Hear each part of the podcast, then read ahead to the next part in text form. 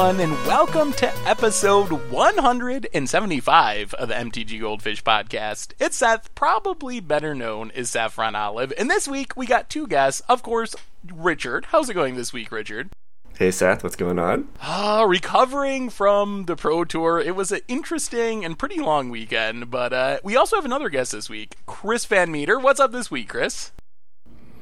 Uh, not much. I'm also recovering from the Pro Tour, and uh, man, it's it was exciting, and I can't wait to start talking about it. To be honest, uh, that's a that's a good segue because that is our main topic, or at least our first topic for today. So just to lay things out, where we're heading today, starting off, of course, with Pro Tour Dominaria. Then we got a bunch of Magic Arena news, uh, new formats coming, the economy post, and then we'll finish things off with Fishmail at the end. So I guess we just jump right into Pro Tour Dominaria. So give me your just your first reactions. Did you enjoy it? What did you think? of it? First impressions, Pro Tour Dominaria. Uh, it was okay. So, so day one, we find out that it's the Chainwhirler meta, and uh, if your if your deck is weak against Chainwhirler, uh, you're not in a good spot because I think 35% of the field was playing it, and by the time we got to day two in the top eight, it was just red, red everywhere. The top eight was uh, seven of eight decks was red based, so you had uh, mono red with Hazoret and Earthshaker Khenras. You had red black mid range, which went bigger and played Chainwhirler, Chandras, Glorybringers, Karns in the board, uh, License Disintegration, Scrap Heap Scrounger, and then you had uh, red black aggro, which was a bit lower to the ground uh, playing Bomat Courier and uh, stuff like that to be a little more aggressive. Don't forget mono red with black cards in it. That was my favorite. Yeah, they're, they're, they all basically like if if we had to do some statistical analysis, the decks would look kind of the same. And then one Esper control player who promptly lost three games in a row in the top eight and got shipped out. So uh, it wasn't the meta was not what I hoped it would be. Channel Fireball came in with a uh, a blue green Karn deck, looking to go all in on Karn and Glint Nest Crane and stuff like that. So that was a little exciting, but the deck didn't do too well. So it kind of fizzled out. The the redeeming thing I think about the Pro Tour was the the finals match, uh, epic finish with uh, running top decks to to win the Pro Tour, uh, and uh, the improvements to coverage. I saw they tried a bunch of things. They tried the zoom in thing, which was cool. I don't know how helpful it was the advantage bar was I think pretty much on point and they, they had different things for their deck techs and uh, their lunch breaks so I, I, thought coverage improved a lot this time around. How about you chris? What's your first impressions? So how about them Chainwhirlers um, I, I do agree with richard. Coverage has improved and i'm really enjoying a lot of the features and the pieces that they do. And the more that they start using BDM, the happier I am because I love watching him do the interviews and talk with the players because I always get this sense that he's just very genuine. He loves magic. He's the Magic Pro Tour historian, and anytime he's interacting with a player, I can just tell that he's always engaged in the moment and just really enjoying talking with the people about this game that he loves. As for the decks themselves and the tournament themselves, first I want to address the elephant in the room we have to fix these naming conventions because they're all over the place. Black red aggro, red black aggro, mono red. It's not quite mono red, mid range. The big contention is every deck has four chain Chainwhirler in it, and all but one of the red decks in the top eight had Bomat Courier. Courier is the distinction between aggro and mid range, but even then, like when you look at these decks post sideboard, they all just look exactly the same when you're playing in the mirror. So really, it was just a bunch of mirror matches. Um, I, I like this style of magic. I just wish that it wasn't as overpowered because it feels like you can't really play anything else. And the big thing that sticks out to me is that we're coming off a format where they banned Rampaging Ferocidon because it was too oppressive and kept so many of the other strategies in check with the big batch of bannings. They wanted to make sure that the format could be kind of varied and successful. Then they go and print a card that's literally the exact same thing as Ferocidon. Like Chainwhirler is like single-handedly keeping all of these other archetypes unable to be played. Like Anointed Procession is literally still in this format, and you can't play the card because of Goblin Chain Whirler. Like Llanowar Elves and all of the decks that can use Llanowar Elves are like basically unplayable because of the ubiquitous of Goblin Chain Whirler, and I just think that's pretty unfortunate. Yeah, it definitely has a very limiting impact on the format where it does really even if you're not playing chain whirler you have to build your deck with uh, taking chain whirler into account which i think is kind of a bad thing when you have one card warping the meta uh, to that great of an extent where it's just so hard to play anything that dies to chain whirler. As far as the tournament itself I thought the matches were actually fairly interesting, which is kind of surprising because I don't especially like red aggro decks, and uh, they were all mirror matches. I like a variety of decks. I would have been fine if there was a couple of them, so I was pretty disappointed with how the actual matchups turned out, but at least the actual games were pretty interesting. We saw a lot of five game matches. We saw a lot of like close and like fairly technical play. There was a lot of plays that were kind of debatable. Like, did they make the right choice? Did they not make the right choice? Because the games were so close, a lot of them. So I think it made for interesting watching, even though it was only basically a one deck metagame. I don't know. What do you think about Chain Whirler moving forward? You mentioned Ferocidon was already banned is, are, is that even part of the conversation? Is that too premature? We have rotation in 123 days or something. Is where are we at with Chain Whirler after this Pro Tour? I think it's getting the ban. Uh, it's it's in Dominaria, so it's not rotating anytime soon. And if you use if you use Wizards arguments for banning stuff in the past, uh, I think this is right up there because it invalidates basically everything with one toughness. So for the rest of standard until Chain Whirler, you know, actually rotates, uh, one toughness creatures are pretty bad. And I don't know that Wizards wants to design in that space. So to me, it's kind of like birthing pod or something where they're like, okay, it's, it could be okay, but we're so restricted going forward that we just don't want to deal with it. And Chain Whirler seems like a good candidate for that. But like, how bad does that look if they have to ban a card just after all of those bannings? Like, like play design is in place. They had an impact on Dominaria. Everybody's in like putting their trust in Wizards and anticipating that, you know, we're not going to have the same issues that we had with, you know, the the crap show that was Kaladesh block. And now here we have, you know, a triple red 3 3 creature that's just busted in the context of the format and just puts a constraint on so many things. Um, I mean, I, I wish that I could say that it's not going to get banned and that rotation will fix everything, but like, what are they going to do? Like, Deathrite Shaman. You can't play Llanowar elves. like you don't have like you like they can't make cool one toughness creatures because they just literally die to the, to chain whirler. Like I would like to think that it just can't get banned. That's unfathomable unfathomable to think about right now. But like, how else do you fix this? Having seven of the same deck in the top eight of your pro tour, like. I think we barely we barely got close to 25k viewers um, on the on the stream over this weekend. That's like way low compared to the previous Pro Tour. Yeah, that was that was definitely noticeable, and I tweeted about that, and I had a lot of people tell me that the reason they tuned out that they were watching or planning on watching was that it was just all the same deck and mirror matches. I had several people say, "Oh, like I watched until the Esper deck lost, and then I just turned it off because I I know Goblin Chain Whirler's going to win. I know it's Red Aggro that's going to win.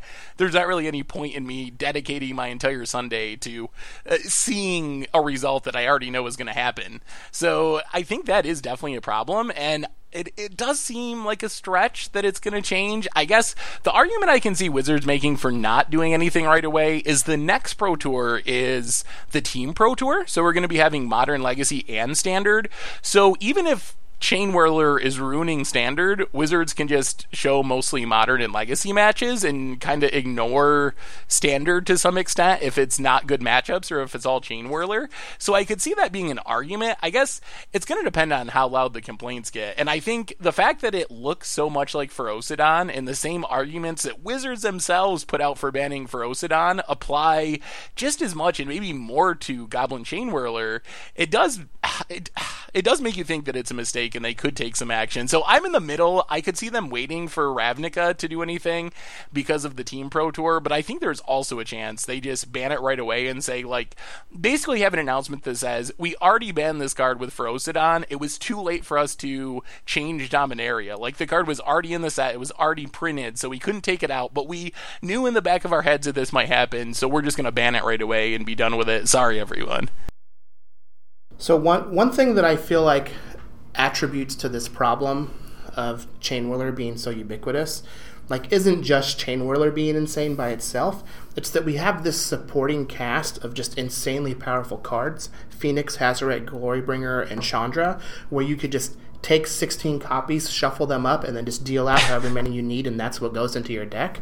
But when the rotation happens, we're going to lose Hazoret, Glorybringer, and Chandra, and we'll be left with Phoenix, Karn, and like whatever else they decide to print. So like if there aren't replacements for those cards, then the power level of this deck goes way way down when the uh, rotation happens. And it could just be that a deck that supports a triple red spell isn't worth playing as we go to Ravnica when we're looking at multicolor. multicolor I, I saw someone on Twitter, I don't remember who it was, said that Red just won like the standard roulette and they have all the push rares and Yeah. mythics this the standard season. And it does kind of feel like that in standard sometimes. That the best deck is just the deck that got the highest number of really pushed above the curve m- mythics primarily, but also rares. Yeah, I mean it's it's the same when you had like collected company and tireless tracker around. Like the cards were just too good to not play, and that skews everything. Yeah, the the interesting point, I think it was day two where uh, we had a, a blue black control deck versus uh, red black deck, or it was a it was a blue black mid range deck. So it was like Scarab God, Finisher, um, you know, and what what happened was there was a champion of wits on the battlefield versus a chain whirler, and the red player decided not to attack into it because he didn't want uh, that thing to get eternalized and draw more cards. And what we saw was a red based deck electing to take the long game against a blue black deck. And that that's just insane, right? like that you can go so long Yeah. and not even feel threatened. You're like, oh, I'll just draw more cards, Arguel's Bloodfast, whatever. You know, I'll just do whatever I want. Uh, you know, every card demands two answers. I play a Phoenix. If you don't have Contempt, you need two answers for it. And it, they just, it, it's just Jund, but like one color.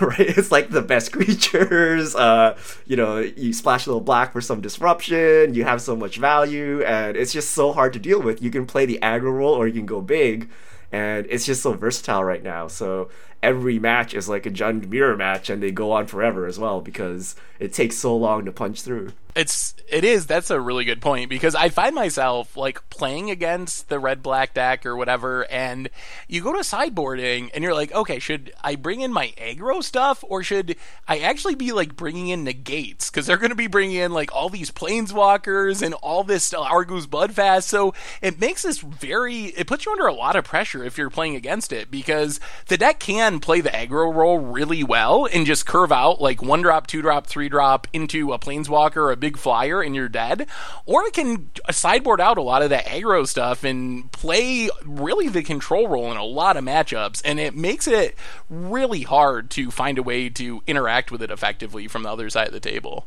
Yep.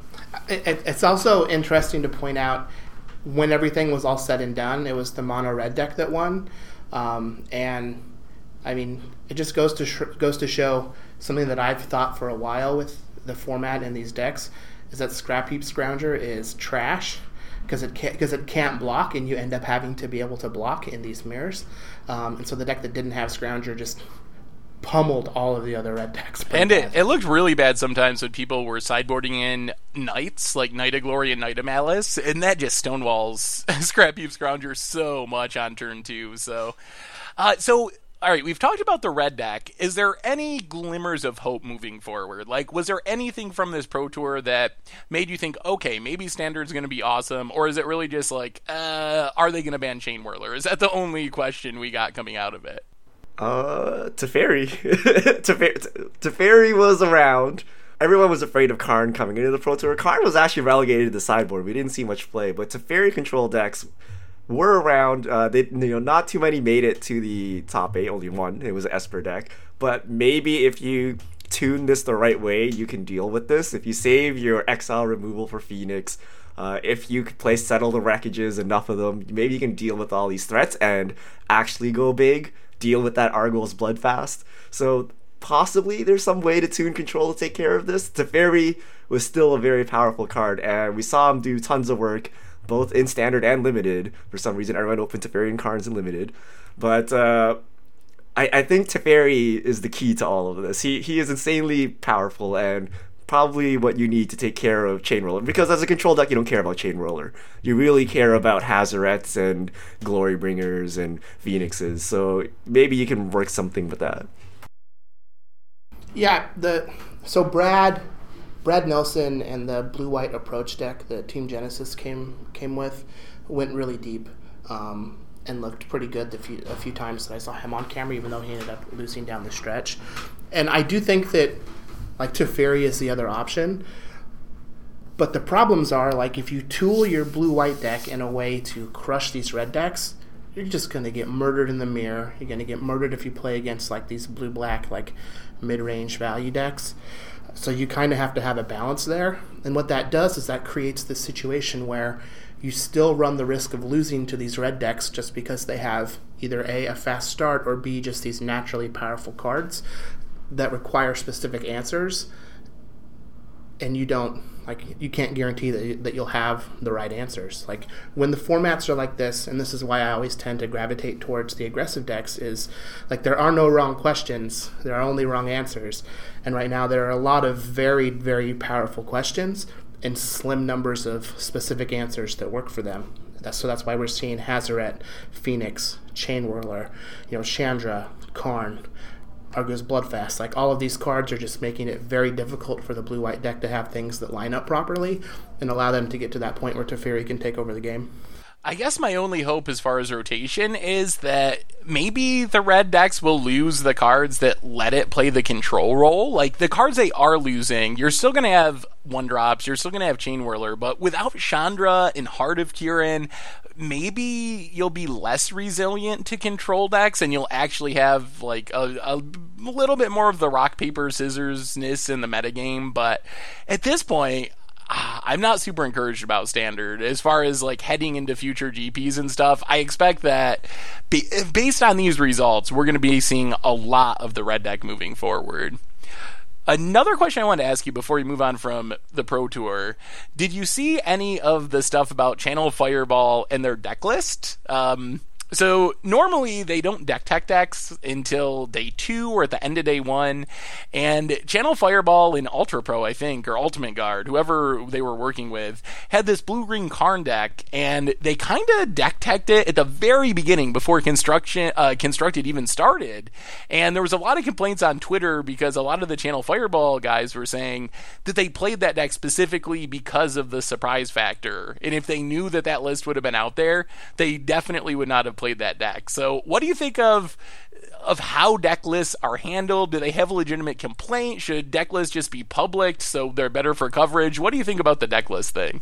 I think it was pretty bad. Uh, according to Paulo, like Wizards, Wizards admitted they screwed up and they won't do it again. And you know, part part of the part of the reward for brewing some crazy deck is that you get the surprise factor.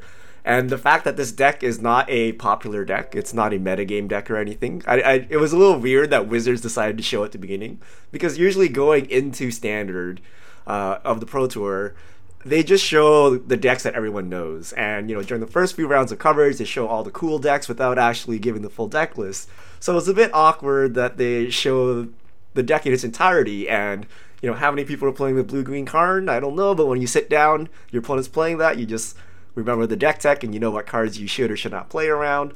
It gives an unfair advantage. So it has to be, uh, you know, don't don't reveal deck lists like that or reveal every single deck list ever.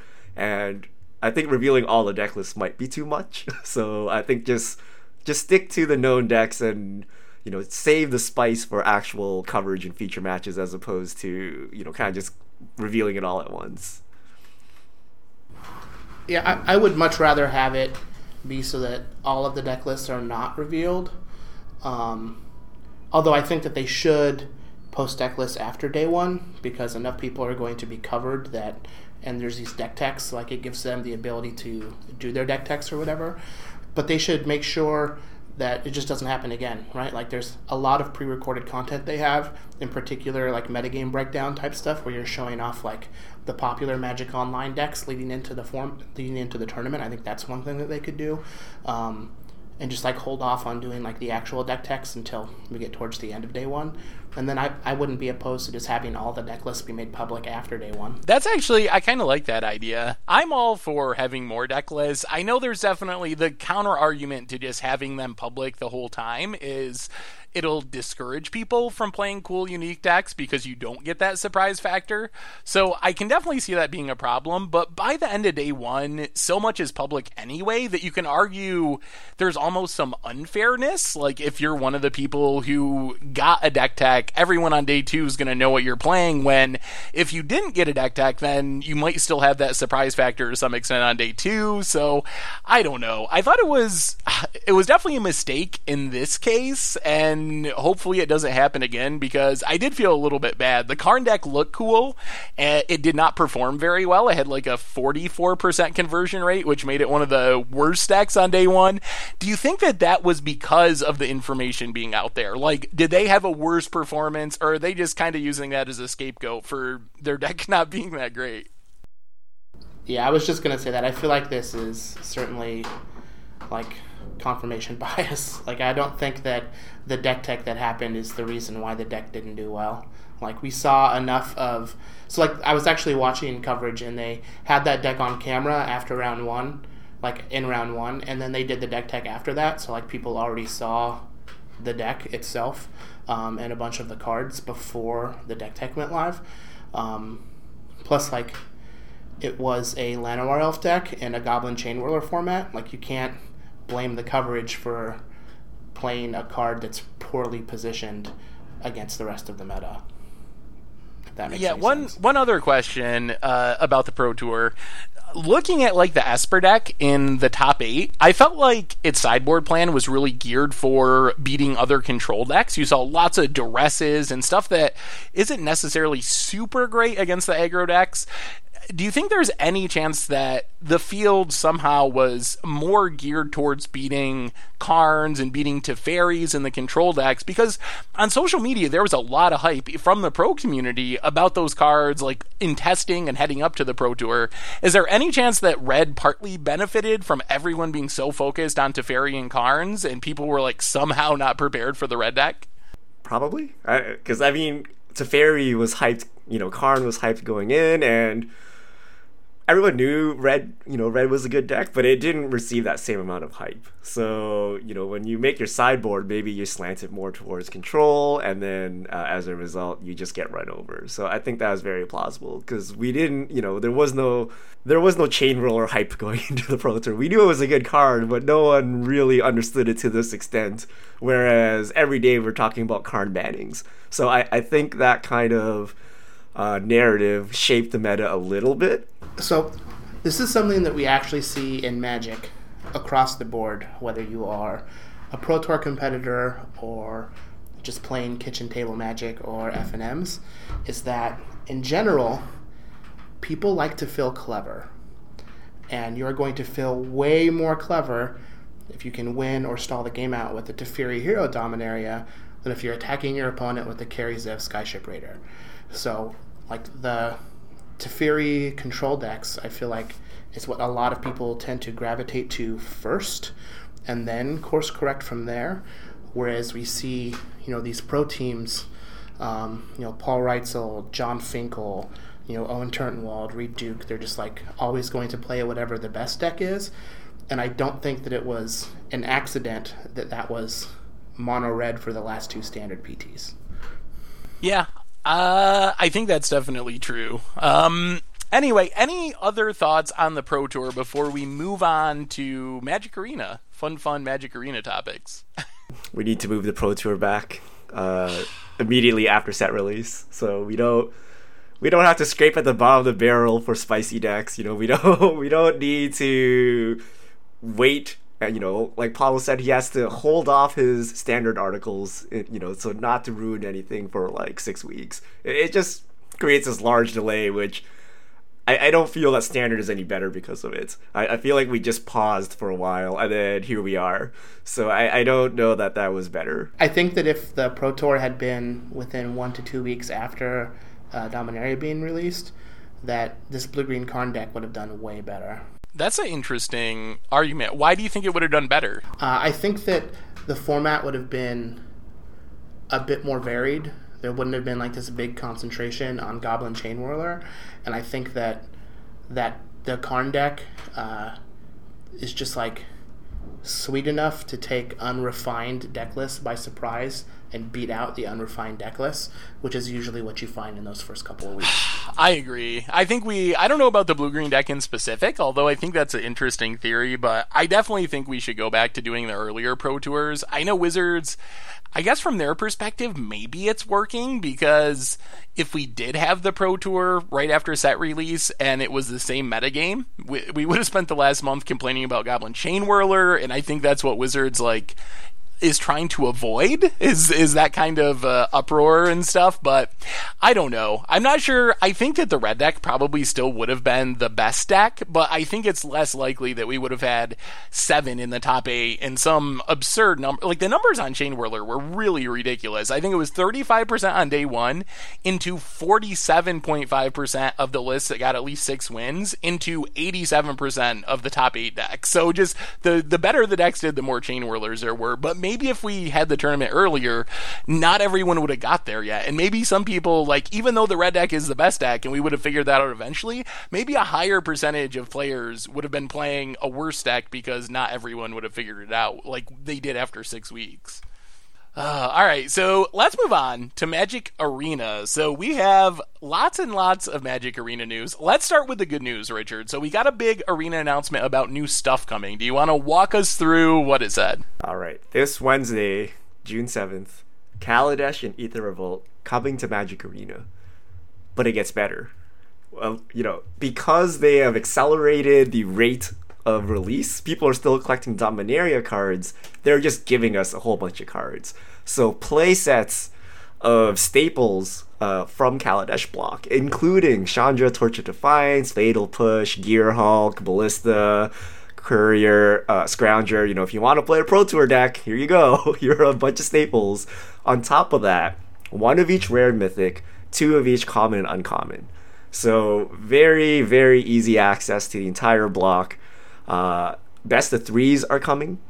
Uh, they're going to have some competitive queues or something. They're going to differentiate between the best of one and best of threes. And now your MMR or your rank will be tied to your MMR. So we don't really know what that means because your MMR is kind of hidden, but you know you can't just like grind wins into masters or something. You, you know your your level of play needs to be high enough such that uh, you know masters will reflect a really high MMR. I mean that's really good news. I know for me, the things I had most been waiting for are best of three in full standard, and that announcement basically nailed both of those. Like, we will have actual standard. The fact that they're giving away all these cards is awesome. I think I've been reading, like, the subreddit for Arena and stuff, and I feel like people are reading a little bit too much into it because we've been having, and we'll talk about this in a minute, but a big uproar about the economy and not being generous enough. So I think some people are thinking, oh, like Wizards is doing this to solve the economy problem. They just give us give us playsets of all the good cards, and Arena is awesome. But I wouldn't expect this to be a thing moving forward. I think this is, like they said, there's a lot of sets in standard right now, and Kaladesh rotates in four months or something. So it's really hard to ask people to spend spend money or even to just grind for hours and hours and hours to earn these Kaladesh cards. And plus, Wizards needs testing. Like they we're still in beta, and we forget that because we treat it like it's just a normal game, but they still are trying to test this stuff. So it would be very hard to get enough Kaladesh cards out there before rotation to really have meaningful testing. So I think it was a great move by Wizards, but I don't think it actually is relevant to the economy moving forward. I don't expect they're going to keep doing this every set or something. Yeah, I, I don't think they're going to keep doing this every set. But one thing that I'm actually really interested to see what happens is what happens to all of these cards that rotate on Arena when that happens. Because it's like currently kind of touted. It's like your way to access and play standard. And cards in the Magic economy tend to like hold some kind of value after they rotate, so it's like worth will have a non-zero value after they rotate, so it's worth kind of getting it. But for arena, like you can only play standard. So once the cards aren't standard legal, do you just have dead cards on your account? Do they turn back into currency?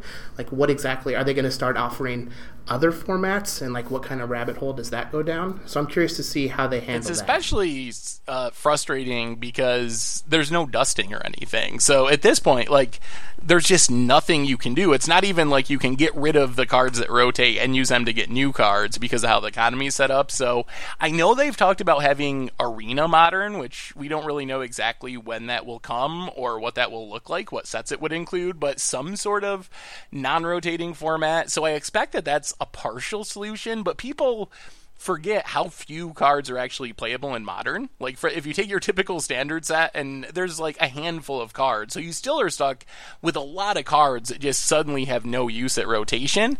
So I hope they come up with a better solution. I'd still like to see dusting. I think for me that's that would be the biggest thing. Some way to get rid of cards that you don't want and turn them into cards that you do want. Yeah, that's that's my the biggest hurdle for me to like jump into arena heavier because like I've been in the beta forever, but I just like haven't put in the time for it. Um, is that it just doesn't feel accessible. Like I know with Hearthstone, like because the decks are just like thirty card decks and it's all you know twos or singletons of the the legendaries. Like I could spend you know forty to sixty dollars, get a bunch of packs, open them, see what I get, and then just dust everything that I don't want to play and build a deck that I want to play. But like because of the way Magic is as a game and the cards that are how, how you have to have cards in your deck and the way the economy's set up, like you just can't do that. And for me, it just doesn't feel like it's worth the the time investment or the extra money investment for something that I just like have nothing to do with it when I'm done. That's a good segue into the follow up post, which is the economy post. And the economy post, so they, it was actually fairly long winded. Uh, the important information is with their internal testing, tier 1 decks cost roughly between 95 and 145 packs. Uh, so remember, you get, I think it was it 90 packs, set for $100? 90 packs for $100 and i think on the grind you can get 10 to 12 packs a week if you actually are daily grinding for every reward Okay, so that's the rough price of a tier one deck based on you know their metrics. Um, they weren't happy with daily rewards, so it's being changed yet again. So previously, it used to be that you can grind infinitely, uh, and uh, you would get wild card or, or individual card rewards. Sorry, uh, you know towards the later end, and the initial thought was that's too abusive because you know there's always something to do, so people will never stop playing and they'll just play eight hours a day. So they changed it to be front loaded as we see today, where the first win gets you 250 gold, second win uh, gets you I think 100, and then it stops after five, and that lets you, you know, not have to play forever. But then people said, hey, but I want to keep playing and I get nothing. It feels bad. So now going forward, they're mashing the two approaches. You're getting some combination of gold beyond the fifth win and individual card rewards. So that that was kind of the meat of the post. They're also not happy with the vault. Uh, you know, you don't know when you're getting your next card. You, you don't get a sense of progress, and they're going to change how the vault works in July. However, in this in this post, there were some choice words used that got the community basically in an uproar, and I'll, I'll give you the two quotes. Uh, my words, we, and then quote, are more expensive in total, but we offer more gameplay. So this is in reference to uh, Arena's going to be more expensive than its competitors, so Hearthstone, Eternal, things like that. But we're better, essentially. And then the second quote is, "We want you to focus on the amount of money you want to spend, not what you want to spend your gems on." In reference to why are there gems and gold? and uh, people just just just lost it at these two things. uh, kind of kind of a slap in the face of players. You know, if this was a larger game, uh, you know, this would literally be the front page of Reddit and not the Magic Reddit. Uh, EA had a similar similar thing that kind of kicked off the whole loot box abuse thing where Uh, they they basically said they want players to feel uh, rewarded when when they uh, progress and open their loot boxes, and this is Magic just saying it's gonna be expensive. Suck it up. Man, it was it was rough. uh, uh, so like, if there weren't already two other platforms to play this game that you are expecting people to spend money on, then maybe I could see some kind of justification. But it's like people are already buying paper cards, they get nothing in Arena. People are already playing Magic Online, which you get nothing in Arena for it. And now they're going to have Arena be more expensive and then point it out and be like, hey, it's fine. Like there's more gameplay. It's like it doesn't even have more gameplay than the other the other venues, like the other forms of magic that I'm already playing. So like, what makes you think that that's going to be acceptable? Yeah, there's so many things about this post. Like the quotes are horrible. I don't know how they actually had those in there, especially since they took like 3 weeks to write this post. It was supposed to come out a long time ago and they kept making excuses and saying, "Oh, next week or next week." And then it finally came out with those quotes that were horrible. But even beyond that, like Wizards just saying that it's uh, on average or median, they said 120 packs to get a tier deck, and their example was Mono Green Stompy, which just happens to be a deck that doesn't require any rare lands, which is one of the big like uh, the pinches, I guess, is to get the, enough rares to get your rare lands on Magic Arena. So I feel like that by itself, it, that's not what people really wanted to hear. Like, is that an acceptable price point? We were talking 90 packs for $100, uh, 120 packs on average to get a not even super expensive tier list. You're looking at 120 $130 for a deck with the in keeping in mind that you can't sell these cards you can't dust these cards you can't trade them towards another deck like you can in paper on magic online so is is that an acceptable price point? Like, will people do that? I think you can buy Mono Green Stompy for the same price on Magic Online and trade it for another deck when you're done with it. But here's here's the problem: is three hundred dollars for a standard deck acceptable? Right? Like you you have the same problem, and you could apply all these quotes to Paper Magic. And if you say three hundred dollars in paper is acceptable, then hundred dollars online is a discount, quote unquote discount, right? So it looks okay, but if you make it even cheaper, say you make it $50 or $10, who's going to buy a $300 standard deck in paper now? If you make it cheap enough, everyone will just play arena and the paper game will suffer. I don't I don't think that's true because like you you can get money back out of your paper cards. Like yes, it's a three hundred dollar deck in standard, but like you can always go like you can sell it and get you know your hundred or one hundred and fifty dollars back out of it. Whereas with Arena, whether it's fifty dollars or hundred dollars, like you have to go into it knowing that like you're not going to get anything back out of it. Plus, once you get the cards from these packs that you're opening, you can't turn them into anything else. Yes, that, that's the rational mathematical answer, but we know Magic players don't follow this, right? And if you just lower sure. arena, uh, let, let's say the cost of a standard deck after you sell it back is say a hundred bucks, right? Or let's say fifty bucks. If you make arena an arena deck fifty bucks, would people play paper still? Like if it's the same price, why would I go through this hassle of keeping tabs on what spiked, what dropped, what's rotating, gotta sell it back, and you know this deck is hot, I don't want to sell my cards if you just make it too cheap, they'll just play Arena. And Arena not only competes with Hearthstone, it competes with Paper Magic. And I don't think Wizards is willing to compete with Paper Magic. And we will never see a cheaper arena. It will always be relatively expensive because of this. I I could deal with these prices if dusting was a thing. I think that's the part that kills me. Is like if you need me to put out if you need me to put out $120 for a deck, that's okay, but if I can't turn that into another deck, if my deck gets bad or if there's a rotation, that's the part that is just so frustrating. And like, I've been doing the Goldfish Gladiator thing, and I've been trying to build new decks every week, and so far I've had to spend like four or five hundred dollars because every time I want a deck, like I just got to buy another hundred packs and crack them and hope I get wild cards. So I found it to be super frustrating. And the other issue is you can't even necessarily get the deck you want, and they kind of hinted at that. I don't know if it was in this post or another one, but like saying, oh, maybe you should go outside your comfort zone and like build around the cards that you open. Like you don't have to build, even though you want mono white control and you're control player, you don't got to build the Teferi control deck. Just if you happen to open what red cards and build the Hazoret deck instead. That's how Arena's supposed to work. So, ah, I don't know. I'm frustrated by it.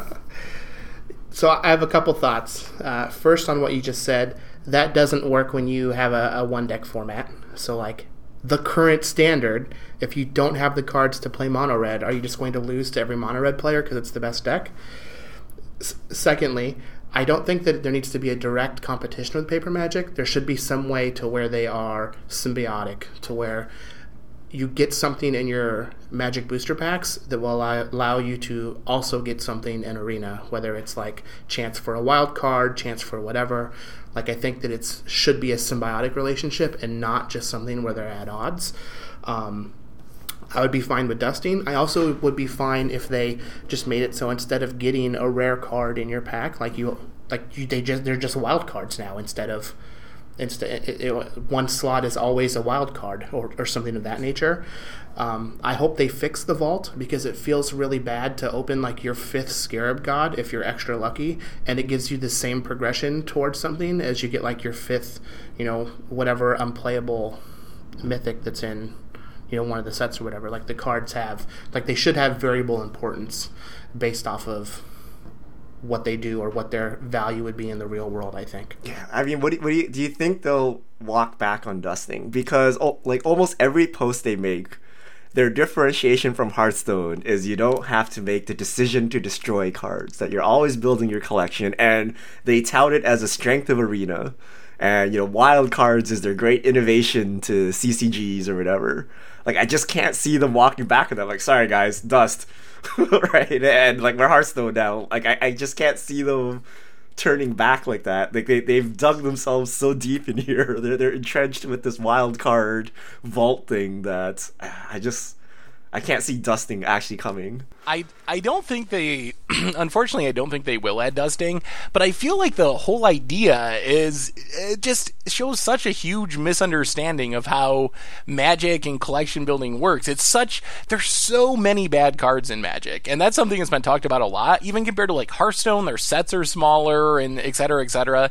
But there's so many just unplayable cards in magic because of limited, which is fine in paper magic because limited is great, but on Magic Arena, you're still still opening packs that are just absolutely stuffed with unplayable cards. So when you buy 90 booster packs, you're really just knowing like all of these are basically worthless, but I will get some number of wild cards. So what you're really doing is you're spending $100 because you know you get between like 7 and 12 mythic wild cards or whatever out of those packs because so many of the packs are so bad. And I think their argument that it feels bad to dust your cards or their other argument that everything's going to be playable, they're going to make formats where every card is somehow playable, so you need all these cards.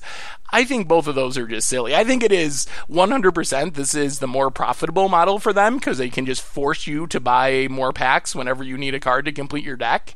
And they're trying to like hide behind the idea that all the cards are playable and these other things that they say. So, my big qualm with that is that like the IP of Magic and the way Magic plays as a game is enough to distinguish you from Hearthstone that like not dusting because people will associate that with Hearthstone as the hill that you want to die on is like a Magic Arena, you know, product manager or whatever, just seems really silly to me. Like, there's a reason that these successful games like Hearthstone, Shadowverse, um, Eternal, uh, Elder Scroll Legends, that this game is like being modeled off of as far as a digital platform using the Magic IP.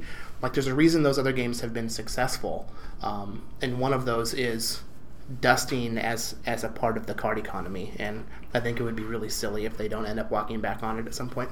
Yeah, I don't know why they like when every single other game, or at least most of the successful ones, have dusting, it, it's kind of weird. It's like when you're building a deck and you're like, oh, everyone's playing Goblin Chain Whirler, but I think I figured out the right three drop for my mono red deck, and everyone else in the world is wrong. But I'm so much so much smarter than everyone else that I'm gonna play uh, whatever on Crop Crasher or four copies of Pia Nalaar. I mean, you're like, uh, you're probably actually wrong here. Like sometimes the fact that everyone else is doing something and it's working means that they actually figured it out, and you're just kind of like tricking yourself to think you're smarter than the rest of the world by creating wildcards. Yeah, and I think the bet they're trying to make is they want people to play Magic as Richard Garfield intended. And I mean that like actually truthfully in the fact that you know, Ancestral Recall is super busted, but it's rare and if you're just buying packs, the odds of you getting it are, are not that high and this rarity balances it out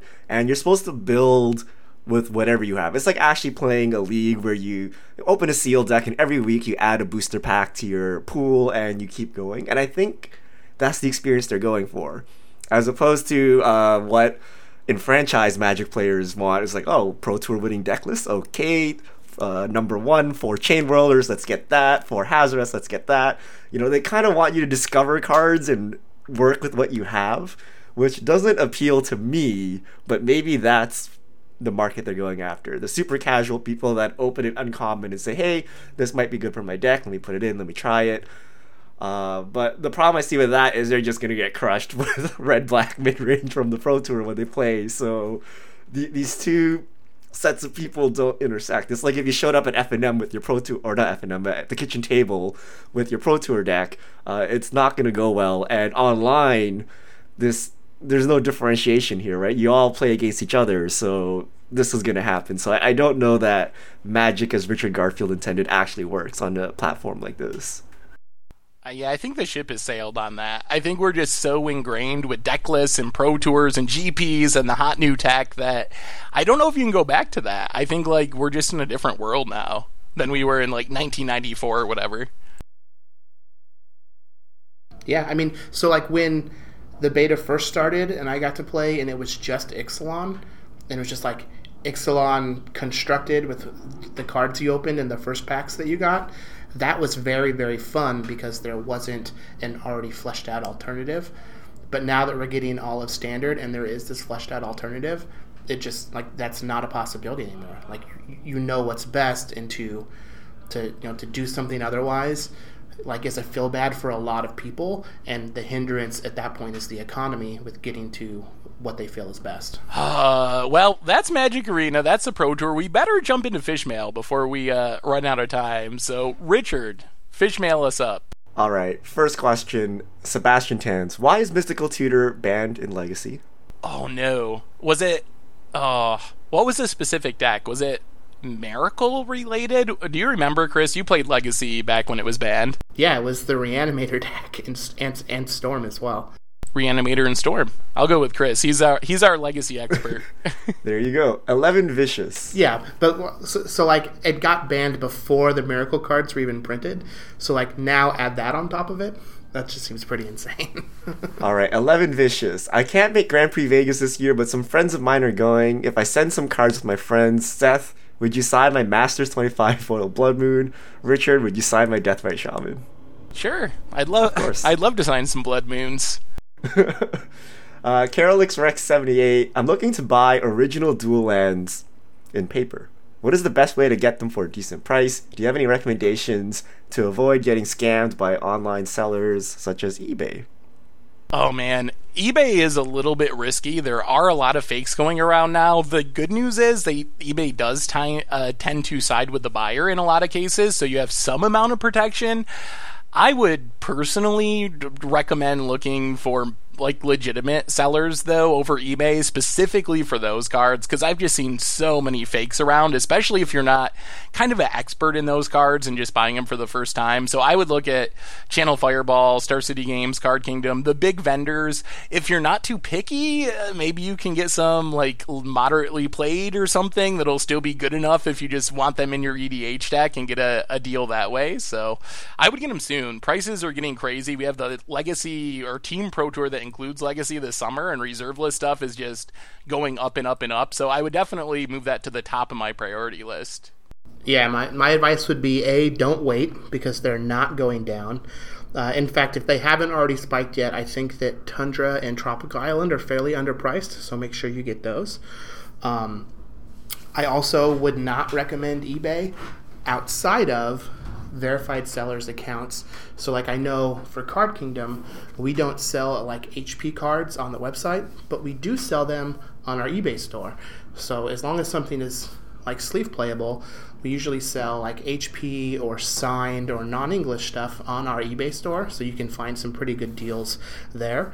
But also at like these larger events, a lot of the vendors will bring their HP stuff with them that they don't sell on the website because it's kind of like as a buyer you have to determine yourself if you think that it's still sleeve playable at the condition that it is but dual lands are usually in those boxes and you can you know get them for some pretty good prices usually 50% or less uh, than what you would expect to pay online just with a good condition card That's a good tip.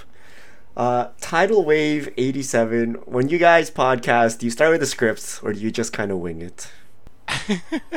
um, we usually have like two or three topics that we want to talk uh, talk about, but there usually isn't much of a script. We mostly wing it within those topics. All right, Echo Base MTG. Do you know if the if DCI will be used one day on Magic Arena, meaning that participating in events will provide Planeswalker points, same for Moto, a single cross platform account. Uh, they should, but they've never done it with Magic Online, so I wouldn't get my hopes up super high. But I think that they should do that. Yeah.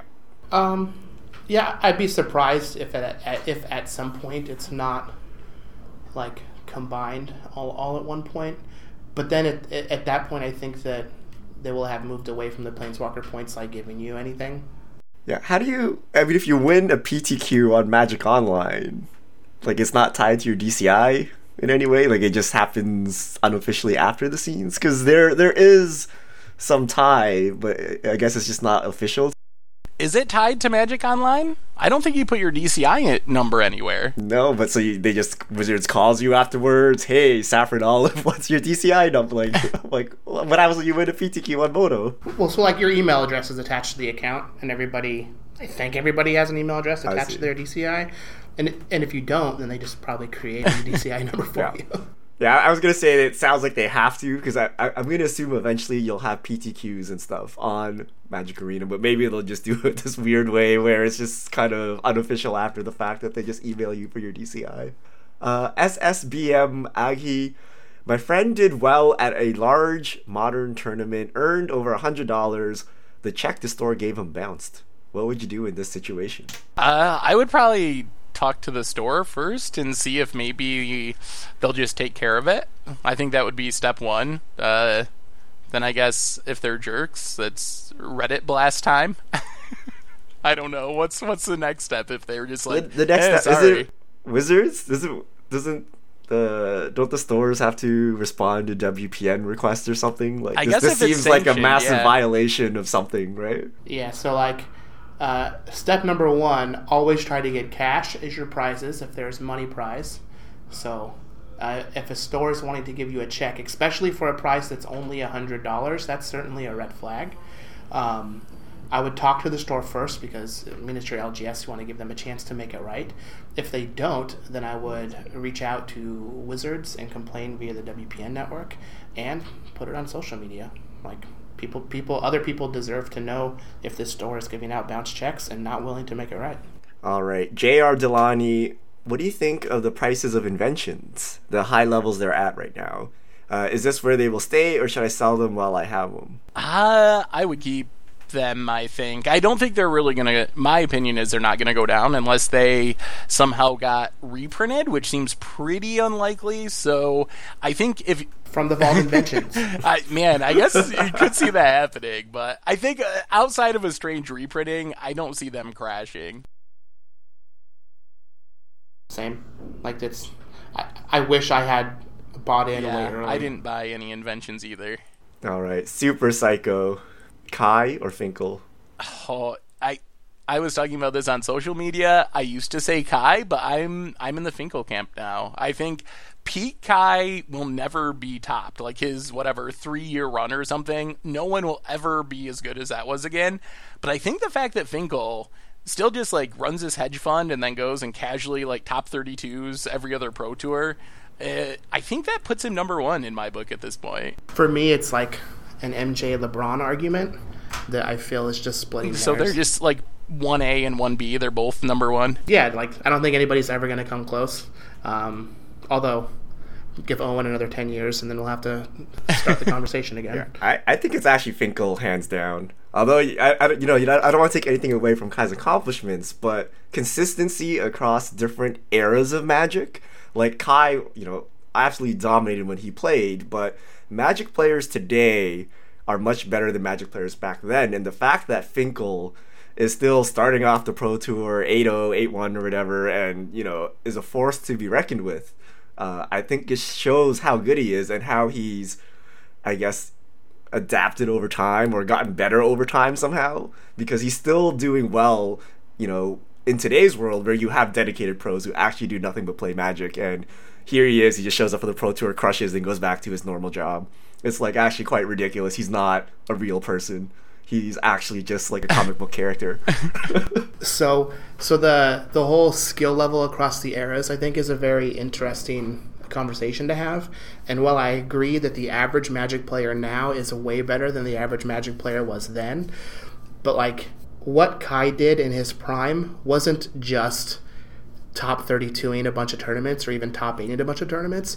He won five Pro Tours over the course of two years. That is literally insane. Like, I, I, while I agree that the average Magic player now is better than the average Magic player last year or uh, then, but like I can't imagine that the average Pro Tour top 8er now is that much better than the average Pro Tour top 8er then considering they were all they're all in the Hall of Fame now. Good point. Five Pro Tours in 2 years. And that is winning them. why That's this insane. conversation will never have a finish. the, the question is really in a couple, give a couple more years, where does Paulo rank? Where does Turtenwald rank? Where does LSV rank? And will you ever mix these people Yeah. uh, with kind of these 1A, 1B people that we talk about today? Yeah, I mean, Finkel's insane. Don't want to take anything away. Kai's also insane. Like they're just both robots that play Magic. Uh, but I remember seeing a tweet uh, over the weekend after Owen top eighted this Pro Tour that just said that like the top five of all time is getting like more and more crowded. All right. Next question. K98 Kurz. Richard, what is your preferred cloud infrastructure offering for web apps? AWS, GCP, Linode, Rackspace. Do you prefer serverless or instance or individual instances? It's a very technical question. Goldfish is hosted on AWS serverless. Uh, I prefer it because it's already done. so it's too much work to switch, even if it is suboptimal at this point. But I think it's actually pretty pretty optimal as well. Uh, Dave Smash, with Seth, Richard, and Tomer all being at GP Vegas, what are the chances we get a live Commander Clash? Possible. I think it's it's a possibility. It is very hard to record stuff in paper. We're figuring out, so we'll see if we actually figure out a way of doing it. Yeah, I, I I've been playing with like cameras and random stands to hold cameras. So Yeah. fingers crossed that we can figure it out and it will look legitimate. I, I woke up the other day and I had this this guy from Richard saying, "Do you have a Swiffer?" And I was like, "What is a Swiffer?" And it's like this broom thing. And apparently Richard figured out that like the the handle of the Swiffer is the perfect thing to like host hoist up the camera or something. So we're going deep. Wait, you did you didn't know what a Swiffer was? I don't really know my brooms. I guess. Oh boy, Seth. You don't know Swiffers, you don't watch Have you ever- MCU. Have you ever lived anywhere that's had hardwood Uh, yeah, I have. Oh man, then you should definitely know what a Swiffer is. but but it's in a it's like a, a like a light metal handle that retracts. So it fits in a suitcase and it's light. And it has these little holes in it which make it easy to mount. So I, I'm making a camera setup with Swiffer handles. multimedia MacGyver. All right, next question. Echo Base MTG. Following the top eight meta, if you could add one black, green, white, blue, no red here for some reason, of your choice in M19 the shake up standard, what would it be? Ooh, this is a good question. So like one card of each color. Except for red, because apparently Oh, yeah, red doesn't strong. need We any don't help. need to add any more. It doesn't need Stormbreath Dragon, that's for sure. Uh, that is a tough question. Well, Llanowar Elf would have been my go-to for green before Chain Whirler, but Llanowar Elf has been added, and it is not good somehow. Uh, how about like Uh, I think scav- I think scavenging ooze. Would I'm gonna my yeah maybe ad. like Inquisition of Kozilek for black. Maybe that's not good enough. Hmm. For blue, I don't even know. Like what is counterspell? They almost printed counterspell apparently in Dominaria. maybe Mana maybe Leak, yeah. Leak. And then white, what gains a bunch of life and is actually playable. Blessed Blessed Alliance. Ooh, Blessed Alliance would be good. Path Maybe Exile's a Path good one too. That's like too good, isn't it? It's really good. I, I think I, I want a white creature. I want like a four drop that's on par with a Phoenix or a Glorybringer or something. Like maybe Hero of Bladehold. Okay. I could see I can't that. think. I can't think of good four drop white creatures. I guess, I guess Gideon. it was Gideon, Yeah. right? I guess we had Gideon for a while. Or maybe maybe Gideon. Ooh, Jura. that would be. Ooh. I like Gideon Jura. All right. Next question. Kyoji Takenouchi. I'm going to Grand Prix Vegas. I'm making my favorite content creators sign cards. What cards would you all like to sign? Uh, cheap, cheap playable foil EDH cards would be ideal. ooh, uh, uh, Panharmonicon. I don't know how cheap it is in foil, but Increasing ambition. okay. Chris, what, Chris, what card? What, what what is your signature card? Stormbreath Dragon. But I won't, I won't be at Vegas. But I've signed a lot of Stormbreath Dragons. All right, Canadian crawler. I'm still a new player, so I want to know if older sets in standard usually dominate the format, or is Kaladesh block an anomaly? Yes, older sets usually do dominate the format. Yes, Kaladesh block is also uh, an anomaly in that it's even more. It's been more dominant than the typical set. yeah, I mean, it's not it's not surprising that every time we've had an artifact based set in standard, there've been Yeah. bannings. Urza's block, Mirrodin block, Scar's block, Kaladesh. All right, last question. Kisan Kajay. I'm looking to get into Commander, and I want to pick up the most common staples so I can build a variety of decks. What are the top 10 Commander cards I should pick up?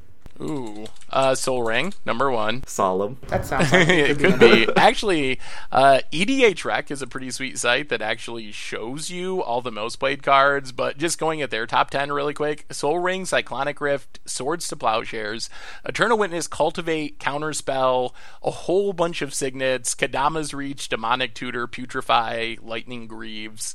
So check out check out the top cards on EDH Rec. It's a pretty sweet listing for stuff like that. I use it for deck building commander decks sometimes. Yeah, and if you just want to go top 10 for all decks, then all the colorless cards. So, like Sol Ring, we talked about, uh, Swift Boots, Solemn, Skull Clamp, Chromatic Lantern, Commander Sphere. Kind of those generic cards that go in every single deck. Uh, Gilded Lotus just got reprinted. So, Temple, Ooh, Temple yeah. is Oh, mana base. That's That's, true. favorite. That's also a good suggestion. Colorless lands. Strip mine. Got to have every deck strip mine. Strip Mine. Wasteland if you want to be baller. all right, that's all our questions this week. Thank you to everyone who sent them in. If you have questions, send them to the hashtag MTGFishmail on Twitter and we'll get to your questions. And I think that brings us to the end of episode 175 of the MTG Goldfish podcast. So, uh, Richard, Chris, thanks for hanging out. We'll do it again next week. Thanks to everyone for listening. And this is the crew signing out.